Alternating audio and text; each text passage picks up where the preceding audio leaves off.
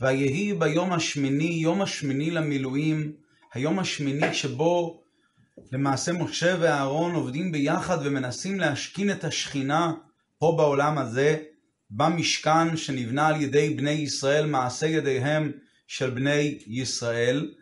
בשלב מסוים משה רבינו אומר לאהרון, קרב אל המזבח ועשה את עולתך ואת עולת העם, וכפר בעדך ובעד העם. והתורה מספרת לנו שאהרון עושה בדיוק כאשר ציווה אותו משה, כאשר ציווה השם את משה, הוא לוקח את העולה, הוא לוקח את החטאת, הוא לוקח את השלמים, ומקטיר את החלבים ואת האימורים, שם אותם על גבי המזבח, ואז התורה אומרת את המילים האלה: וישא אהרון את ידיו ויברכם, וירד מעשות העולה והחטאת והשלמים. ואז ויצאו משה ואהרון אל אוהל מועד, ואז הם מברכים את העם, וירא כבוד השם אל העם, ואז התרחש ה, אה, למעשה האירוע שהחזיר את מתן תורה עוד הפעם. השראת השכינה פה בעולם הזה, פה בעולם הזה ותצא אש מלפני השם, ותאכל מעל המזבח את העולה ואת החלבים, וירא כל העם וירונו ויפלו על פניהם. אז מעניין, רגע לפני משה רבינו ואהרון מברכים את העם, אבל רגע לפני שמשה ואהרון מברכים את העם, התורה מציינת ברכה מיוחדת שעושה אהרון. ויישא אהרון את ידיו ויברכם. אומר לנו רש"י, מה זה ויישא אהרון את ידיו ויברכם? אז רש"י מצטט את המילה ויברכם, והוא מפרש, ברכת כהנים יברכך יאר יישא. אלה המילים של רש"י. המקור לפירוש הזה של רש"י, רוב מפרשי רש"י טוענים שזה המקור, ממדרש בתורת כהנים בספרה. שם כתוב, זה מופיע גם בגמרא במסכת מגילה ובעוד כמה וכמה מסכתות, שוישא אהרון את ידיו ויברכם, הכוונה היא שהוא נשא את כפיו, שמזה לומדים כמה וכמה דינים של נשיאות כפיים, כמה וכמה הלכות שקשורות לדיני ברכת כהנים. השאלה שנשאלת היא, ברכת כהנים, זו השאלה ששואל הרמב"ן, ברכת כהנים מופיעה רק לראשונה בפרשת נשוא, בספר במדבר. אנחנו עכשיו נמצאים רק בתחילת ספר ויקרא. אז בפשוטו של מקרא, רש"י, כשהוא מפרש את הפשט, איך הוא יכול להסביר על פי הפשט שהכוונה ויישא אהרון את ידיו ויברכם זה לברכת כהנים, בעוד שהציווי עדיין לא נאמר ולא נכתב בתורה. הרמב"ן בעצמו מנסה לתרץ ולומר שהפרשה של ברכת כהנים באמת נאמרה הרבה לפני שהיא נכתבה, ופשוט היא נכתבה במקום הלא נכון, על דרך אין מוקדם ומאוחר בתורה. כמו שאנחנו רואים בפרשת נשוא עצמה, שהתורה מיד כותבת מיד אחרי ברכת כהנים, ויהי ביום כלות משה להקים את המשכן, ואז מופיעים הרשימה הארוכה של קורבנות הנשיאים, שזה בכלל לא במקום, המקום הוא בסוף פרשת סוף ספר שמות, תחילת ספר ויקרא, והתורה שוב חוזרת וכותבת את זה בספר במדבר בפרשת נשוא, כי אין מוקדם ומאוחר בתורה. אז הרמב"ן רוצה לומר שאותו דבר גם כאן, ברכת כהנים נאמרה הרבה לפני, וכעת אהרון משתמש בציווי הזה, במצווה הזו של ברכת כהנים, בפועל בתורה היא נכתבה מאוחר יותר. הבעיה היא, הפירוש הזה הוא יכול להיות טוב לפי המדרש, אבל רש"י, שהוא בפשט, אם רש"י ככה סבור, רש"י היה צריך להבהיר את זה באיזשהו מקום. הרבה פעמים רש"י מופיע, אצל רש"י עצמו בכמה וכמה מקומות מופיע הכלל המפורסם, אין מוקדם ומאוחר בתורה, ולפי זה רש"י מסביר מאורעות, מאורעות מסוימים שהראו, פסוקים מסוימים שהופיעו, סדר מסוים. כאן רש"י לא כותב את המילים אין מוקדם ומאוחר בתורה. אלא מה? כנראה נאמר שלפי דעת רש"י פרשת ברכת כהנים לא נאמרה עד מקום כתיבתה, שזה בפרשת נשוא, מאוחר יותר.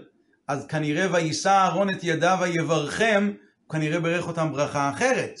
ברכה שאהרון בירך את בני ישראל. יש עוד ברכות חוץ מברכת כהנים. שלמה המלך כשהוא בירך את ישראל בעת חנוכת המקדש, בית המקדש הראשון, אז הוא נשא איזושהי ברכה, לא נשא את ברכת כהנים. למה רש"י כותב לנו כאן, רש"י כותב ללומד, ויישא אהרון את ויברכם ברכת כהנים. יש כאלה מפרשים שהם טוענים שההכרחיות להסביר שויברכם פירושו ברכת כהנים, כי כאן כתוב ויישא אהרון את ידיו ויברכם, בלי ההשתתפות של משה רבינו. והרי פסוק לאחר מכן מיד כתוב ויבוא משה ואהרון אלו אל מועד וייצאו ויברכו את העם.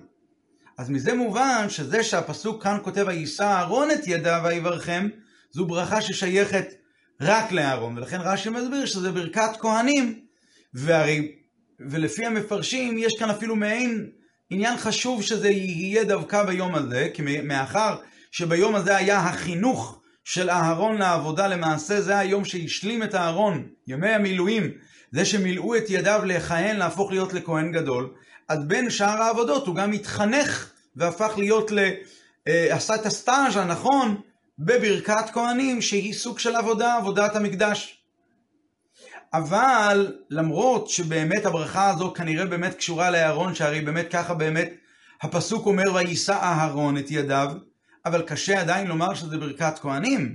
בנוסף לכל הקושיות שהקשינו לעיל, שהציווי על ברכת כהנים נאמר לראשונה בפרשת נשוא, בנוסף לזה אפשר לשאול עוד כמה וכמה שאלות. דבר ראשון, אם מדובר על חינוך לנשיאות כפיים, אז היה צריך להיות על זה איזשהו ציווי. ולא, התורה לא חוסכת בימי המילואים ובתיאור של ימי המילואים. וגם מה שקרה, ובפרט מה שקרה ביום השמיני, התורה כותבת במפורש, משה רבינו אומר לאהרון תעשה את זה ותעשה את זה, והתורה מדגישה כאשר ציווה משה את אהרון, כאשר ציווה אותו משה, כאשר ציווה השם את משה. למה אין שום ציווי שאהרון צריך כה תברכו את בני ישראל בעת העבודה? ברכת כהנים לא מופיע את זה. זה דבר ראשון. ודבר שני, נשיאות כפיים לא שייכת דווקא לאהרון, היא שייכת לכל כהן וכהן. אז למה לא ישתתפו בני אהרון בברכת הכהנים? למה שזה לא יהיה ברכת כהנים משותפת של כל הכהנים שנמצאים? כמו בשאר העבודות שהם השתתפו במהלך יום השמיני. כתוב במפורש שהם הביאו לו את החלבים ואהרון בפועל הקטיר אותם על גבי המזבח. הם היה להם השתתפות מאוד מאוד מלאה בעבודה של בית המקדש ביום השמיני. גם ברכת כהנים הם יכול, יכולים להשתתף. ודבר נוסף, הרי משה רבינו לא, לא מברך כאן את ברכת כהנים, ואנחנו יודעים שמשה רבינו היה לו גדר, היה לו ההגדרה שלו על פי תורה היה שהוא היה כהן. רש"י אומר, הושבו כולם לכהונה, כלומר גם משה, גם אהרון, ביום השמיני כולם הפכו להיות, היו לכהנים בצורה שווה. אז נכון באמת משה רבינו לא צריך לעשות סטאז' לנשיאות כפיים כי הוא לא ממשיך להיות כהן. אבל בכל זאת יש נשיאות כפיים באותו יום, לפי המפרשים שטוענים שזה באמת היה ברכת כהנים, והברכה הזו הייתה שייכת לאהרון בתור כהן, גם משה רבינו היה צריך לכאורה להשתתף. משה רבינו עשה את כל עבודות היום, יום השמיני למילואים. לא, לא, לא רק אהרון עשה את כל העבודות, אהרון עשה עבודות מסוימות אחרי זה שמשה רבינו אמר לו, אז משה בוודאי היה יכול להשתתף בברכת כהנים. ומזה שהתורה מדגישה שזה משהו ששייך לאהרון דווקא, אז כנראה שזה לא בדיוק ברכת כהנים, אבל רש"י כותב שזה כן. אז זה צריך להבין את זה. אחרי המילים שרש"י אומר ברכת כהנים, רש"י מספר לנו מהי ברכת כהנים. יברכך, יאר ויישא. השאלה שנשאלת היא הרי כל ילד יודע מהי ברכת כהנים, כל ילד יודע שברכת כהנים היא יברכך יאר ויישא. למה רש"י צריך ללמד אותנו את זה? אולי בגלל שהילד עדיין לא למד את זה בחומש? טוב, אז שרש"י יכתוב יברכך וגומר. ואז הוא כבר, הילד יבין שיש פסוק כזה, והוא יחפש את הפסוק וימצא אותו, יברכך השם וישמרך עם כל ברכת הכהנים. למה רש"י מפרט את שלושת הברכות, יברכך, יאר ויישא? אז יש כאלה מפרשים שאומרים הסבר מאוד יפה.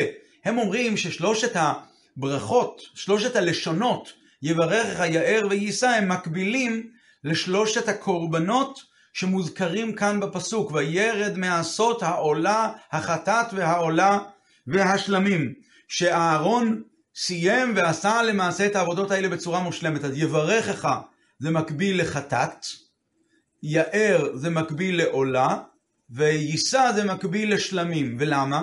יברכך, כתוב יברכך השם וישמרך, ישמור אותך מהחטא, חטאת.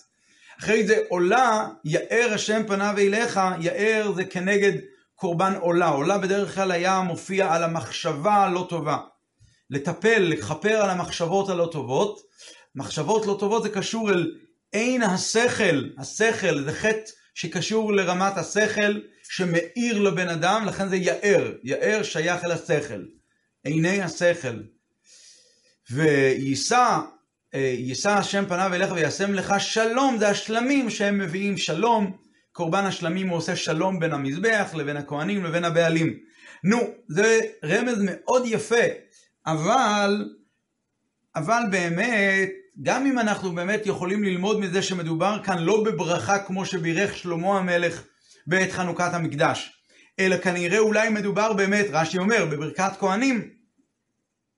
ובכל זאת, למה רש"י לא כותב את זה? למה, למה רש"י לא כותב את הרמז הזה? ובמקום לכתוב את הרמז, רש"י כותב, יברכך יאר ויישא, שזה דבר שלכאורה כל ילד יודע שזוהי ברכת כהנים. למה, מה רש"י באמת מתכוון בהפני, בדיוק לשונו, במתק לשונו, ברכת כהנים, יברכך יאר ויישא.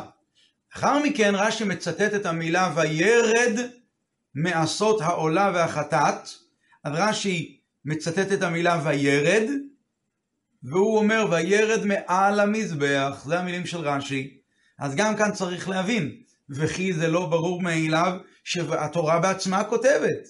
רש"י לא צריך לפרש לנו שום דבר. וירד מעשות החטאת והעולה והשלמים. הוא סיים לעשות את החטאת והוא ירד. ברור שהוא ירד מהמזבח. איפה עושים את החטאת ואת העולה ואת השלמים?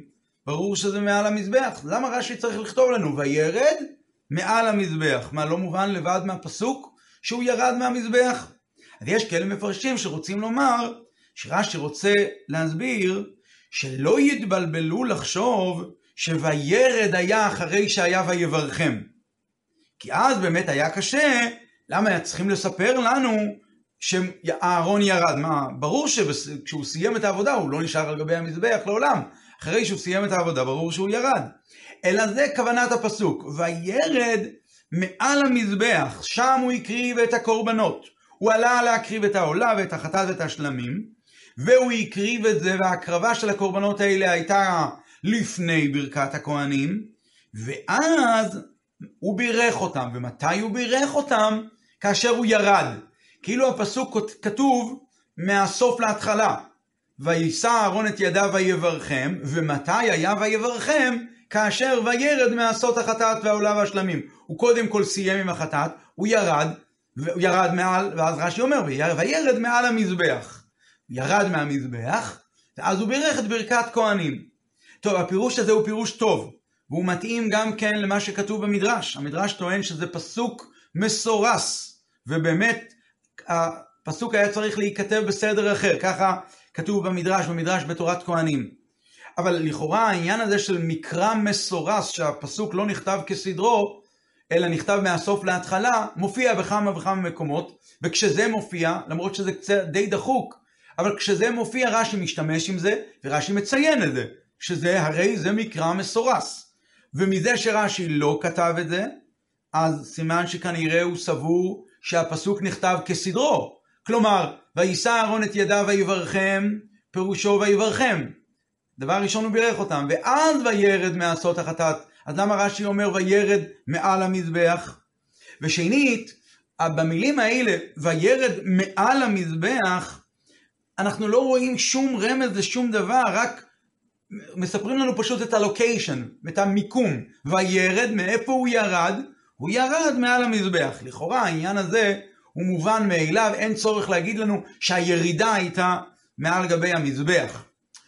וגם מאוד מאוד קשה, הברכה הרי היא לא קשורה לעבודת המזבח. גם אם נגיד שזה מה שרש"י רוצה להסביר לנו, הברכה היא לא קשורה לעבודת המזבח. גם אם לא היו כתובים המילים וירד מעשות החטאת והעולה והשלמים, אז היינו מבינים שוישא אהרון את ידיו ויברכם, זה היה אחרי שהוא סיים כבר את העבודה. העבודה הסתיימה, וזה ברור מאליו, ויישא אהרון את ידיו ויברכם. למה רש"י כאן צריך להדגיש לנו, וירד מעשות החטאת והעולה והשלמים, וירד מעל המזבח, שהירידה הזו הייתה דווקא מעל המזבח. מסתבר שיש כאן איזשהו חוט השני בכל הפירוש רש"י הזה. נקודת הדברים היא כזו, כשרש"י אומר ויברכם, רש"י אומר ברכת כהנים, הוא לא רוצה לומר שזה למצוות ברכת כהנים, לציווי האלוקי. ציווי האלוקי נאמר רק מאוחר יותר, נכתב מאוחר יותר. כאן מדובר לברכת כהנים כפשוטה, פשוט מאוד. אהרון, בעת שהוא קיבל רצון חזק לברך את ישראל, אז בסיום העבודה שלו, בעת שהוא מסיים את העבודה, בחר אהרון לברך את עם ישראל, מרוב התרגשות, בחר אהרון לברך את עם ישראל, ובאיזו ברכה הוא בירך אותם? הוא בירך אותם בברכת כהנים, כי התוכן של ברכת כהנים, היא, זה בעצם היה התוכן של מה שהוא, היה לו רצון, תשוקה חזקה מאוד, לברך את ישראל. כלומר, לאהרון היה איזושהי תשוקה, ואת התשוקה הזאת הוא מבטא בברכת כהנים דווקא. טוב, תכף נבין מדוע אה, רש"י צריך, צריך לפרט לנו שזה היה ברכת כהנים ושזה היה יברכך יאר ויישא. אבל דבר ראשון, אנחנו, אם אנחנו נתבנן, בהמשך נראה ששלושת המילים הללו, יברכך יאר ויישא, הם הם מה שהלך בראש, מה שהיה בתשוקה הפנימית של אהרון לברך את ישראל. מה באמת אהרון, מה, מה היו הרגעים, מה היו המחשבות שהציפו את אהרון בעת שהוא סיים את עבודת החטאת והעולה והשלמים, כל מה שמשה רבינו ציווה אותו, קח, קרב אל המזבח ועשה את חטאתך ואת עולתך וכפר בעדך ובעדם. מה, מה הלך לו בראש? אז נקודת הדברים היא מאוד מאוד פשוטה. התכלית של כל המשכן ושל כל בניית המזבח ושל כל העבודה, כל שבעת ימי המילואים, שמונת ימי המילואים, מה התכלית של הכל? ועשו לי מקדש ושכנתי בתוכם. התכלית היא שהקדוש ברוך הוא בסופו של יום ישרה בבית המקדש. לא מספיק סתם שעושים כאן עבודה, עבודת היום הרגילה של השמיני למילואים. היה יום הראשון למילואים, היה יום השני, עכשיו זה יום השמיני למילואים והעבודה הזאת מסתיימת. לא. ביום השמיני למילואים היה צורך מאוד חזק עכשיו לבצע את, ה, את, ה, את הציווי האלוקי ושכנתי בתוכם. איך משה רבינו אומר? זה הדבר אשר ציווה השם תעשו, וירא עליכם כבוד השם, שהכוונה היא, וזה הדבר אשר תעשו, הקורבנות וכל העבודה שאהרון יעשה, שבאמצעות העבודה הזו, באמצעות הקורבנות שהוא יקריב, אזי השכינה תשרה וידעו שהמקום בחר, רש"י אומר, ותדעו שהמקום בחר באהרון. אז לכן מובן שבסיום העבודה שלו, הוא מברך את ישראל. אגב, בסיום מלאכת המשכן, אנחנו מוצאים בפרשת פקודי, שמשה רבינו ברך אותם. רש"י אומר, יהי רצון שתשרה שכינה במעשה ידיכם. הרי המעשה, באמצעות ה"ועשו לי מקדש", מעשה ידיכם יהיה ושכנתי בתוכם. אז משה רבינו אומר, יהי רצון, הלוואי ובאמת תשרה שכינה במעשה ידיכם. אז מכיוון שעבודת אהרון ביום השמיני היא-היא העבודה שהולכת לה, לעשות את זה בפועל, היא הולכת לממש את אותו ציווי אלוקי ושכנתי בתוכם, אז כעת, בעת שהוא מסיים את העבודה וזה לא קורה, אז הוא מברך את עם ישראל. והוא, והוא משתמש בברכה, וכמו שתכף נבין, מדוע דווקא הוא משתמש בברכה מבין כל הברכות שישנם, וישנם ברכות נוספות, כמו שיצחק ברך את יעקב, יש עוד ברכות. יש ברכות שבירכו את רבקה, יש ברכות שברך אה, אה, יעקב את בניו. מדוע דווקא הוא משתמש כאן בברכת כהנים? אבל אולי לפני, שאלה נוספת. מיד אחרי שאהרון בירך את עם ישראל, כתוב מיד שמשה רבינו בירך את עם ישראל. ביום השמיני, ויצאו, משה ואהרון, ויצאו ויברכו את העם, ורש"י אומר, מה הם אמרו? אמרו, יהי רצון שתשרה שכינה במעשה ידיכם. אז לכאורה, אם הברכה של אהרון הייתה כדי להביא את השראת השכינה, כמו שתכף נבין איך זה בא לידי ביטוי בברכה הזו, אבל בכל אופן, אם זה היה המטרה של ברכת אהרון, אז אם ככה, בשביל מה צריך את ברכת משה, או בשביל מה צריך את ברכת משה ואהרון בפעם הנוספת? מה, מה, מה הצורך שיש בזה? אלא האמת היא שזאת לא שאלה. כי זה שני עניינים שונים. יש את ברכת אהרון שהיא קשורה לעבודה האישית שלו. מה שהוא עשה ביום הזה. שהעבודה שלו היא אמורה לפעול את פעולתה, ולכן לברכה הזו לא מתאים לומר יהי רצון שתשרה שכינה במעשה ידיכם, ידיכם של בני ישראל. אהרון מדבר על עצמו, ותכף נבין, לכן הוא מברך את ברכת כהנים, יברכך ויער ויישא. לאחר מכן, יש את הברכה של משה ואהרון, שזה ברכה, מעין ברכה כללית כזאת, כמו הברכה שהייתה בעת שהיה גמר מלאכת המשכן, שסיימו להכין את המלאכה, אז משה רבינו מברך אותם, אז גם כאן זה סוג של ברכה כללית, שהשכינה תשרה במעשה ידיכם בכל החלקים שאתם אה, אה, עשיתם פה במשכן, תשרה שכינה במעשה ידיכם, במלאכה הזאת שאתם עשיתם, אז ויהי נועם השם אלוקינו עלינו כל הפעולות שלנו, ותשרה שכינה במעשה ידיכם. זה הברכה הכללית של משה רבינו. אבל ברכת אהרון היא משהו מיוחד. מהי הברכה של אהרון? הברכה של אהרון, אולי לפני, למה אהרון באמת היה צריך לעבוד כל כך קשה דווקא ביום השמיני, ומשה רבינו קורא לו ואומר לו? התשובה היא כי העבודה שלו היא, היא זו שמייצרת את הכפרה על אמת, כפרה על חטא העגל. רש"י כבר הסביר את זה, שהסיבה שהמשכן בכלל נקרא משכן העדות, זה עדות לישראל, שאף אחד לא יבוא ויאמר שהקדוש ברוך הוא זהו זה. אחרי חטא העגל, הוא זנח חלילה את עם ישראל, הוא התייאש מהם. לא, עדות היא לישראל שהקדוש ברוך הוא ויתר להם על מעשה העגל. המשכן הזה הוא משכן העדות. הוא נותן עדות גמורה שהקדוש ברוך הוא מכפר על בני ישראל, בעת השראת השכינה כמובן, כשיש את השראת השכינה, ומכאן ואילך. אז כאשר ראו בני ישראל שאחרי שעברו כל שבעת ימי המילואים ועדיין לא שרתה השכינה, אז הם באו למשה רבינו ואמרו, כל הטורח שטרחנו, שתשרה שכינה בינינו, ונדע לנו שנתכפר לנו על עוון העגל, לא קרה. ואז אהרון, משה רבינו אומר לאהרון, קרב אל המזבח ועשה את עבודתך, עבודתך הפרטית שלך.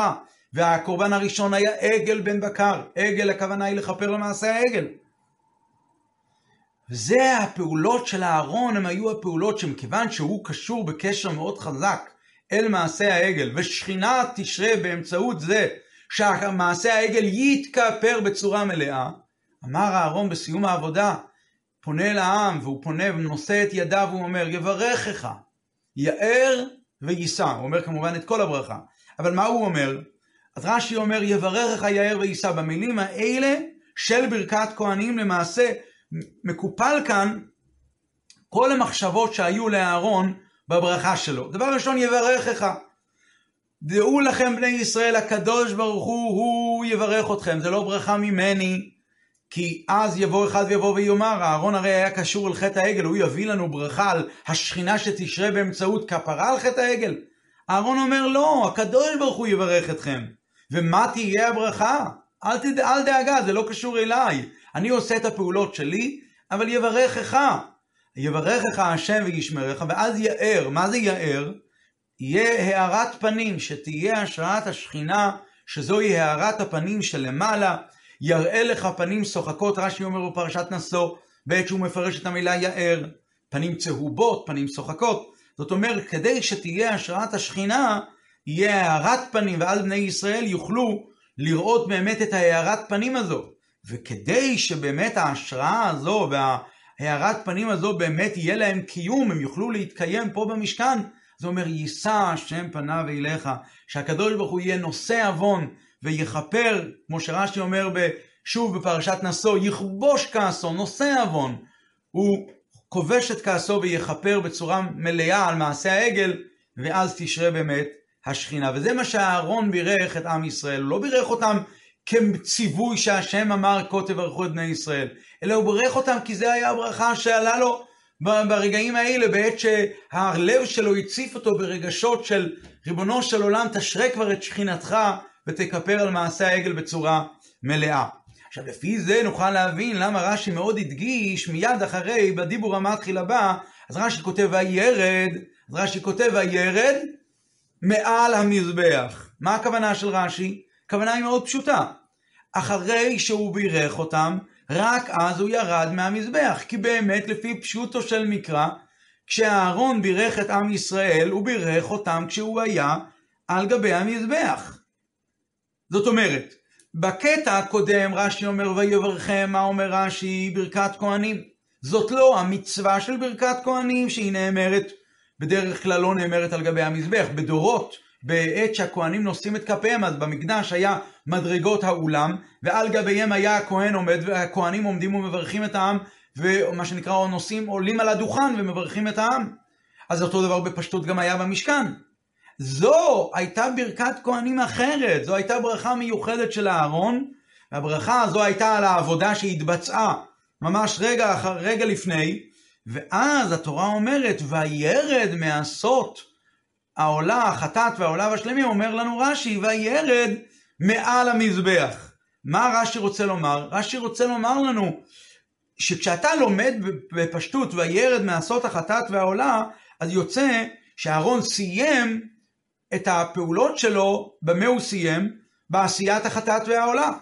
אז מסתבר אומר לנו רש"י, לא, אהרון כבר סיים את זה לפני, אבל העבודה לא הסתיימה. מה הוא עשה? הוא עשה עוד דבר אחד. לפני שהוא סיים על אמת את העבודה, אז מה הוא עשה? ויישא אהרון את ידיו, ויברכם. ואז, אחרי שויברכם, וירד מעל, וירד, אומר לנו רש"י, וירד מעל המזבח. רק אחרי שהוויה ויברכם, אז הוא ירד מעל המזבח. אז כשהפסוק רוצה לומר, וירד מעשות החטאת והעולה והשלמים, הוא רק רוצה להגיד, למה הוא בכלל היה על גבי המזבח? כמובן, אז הפסוק בא ואומר לנו, הוא היה פשוט לצורך העבודה של החטאת והעולה והשלמים, שמשה רבינו ציווה אותו ואמר לו מה לעשות ביום. הוא ירד רק אחרי ברכת כהנים, כי זה היה הסיומת האמיתית של העבודה של אהרון. לפי כל הרעיון הזה, אפשר להבין עוד רעיון, עוד נקודה, שמהרש"י הזה אי אפשר לדעת, בכל אופן בדרך השלילה, אי אפשר לדעת מהו הזמן הנכון שבו הכהנים היו מברכים במקדש ברכת כהנים. האם היא הייתה נאמרת לפני הקטרת האיברים של התמיד, או שזה היה אחריה? מרש"י כאן אי אפשר לדעת, כי כאן לא מדובר על ברכת כהנים כמו שהיא בתור מצוות ברכת כהנים. מדובר כאן על עניין מיוחד שאירע ברגעים האלה ביום השמיני, ביום המיוחד הזה, בסיום העבודה המיוחדת שהייתה מיוחדת דווקא ליום השמיני למילואים, ואז אהרון בחר בנוסח, מבין הברכות שיש, הוא בחר בנוסח של ברכת כהנים. מצד שני, למרות שהברכה הזאת של אהרון הייתה באמת מיוחדת ליום הזה, הספציפי הזה, יש לברכה הזו השפעה תמידית, כי העבודה הזאת של אהרון, שהסתיימה בברכה הזו, היא הביאה בסופו של דבר להשראת השכינה, ומאז למעשה השראת השכינה נמצאת בתחתונים לנצח. ומהכוח הזה של ברכת אהרון יש לנו כוח לתמיד, שגם בלילה וגם בחוץ לארץ, בזמנים שבהם אין נשיאות כפיים, או במקומות שאין נשיאות כפיים, בכל אופן לא בכל יום, לפי דעות שונות, נותנים, הברכה הזאת נותנת את הכוח ליהודי להתגבר על חשכת הגלות, עד שסוף סוף נצליח להביא את גילוי השכינה עוד פעם פה לעולם הזה, שזה יהיה ושכנתי בתוכם בבית המקדש השלישי, במהרה בימינו, אמן ואמן.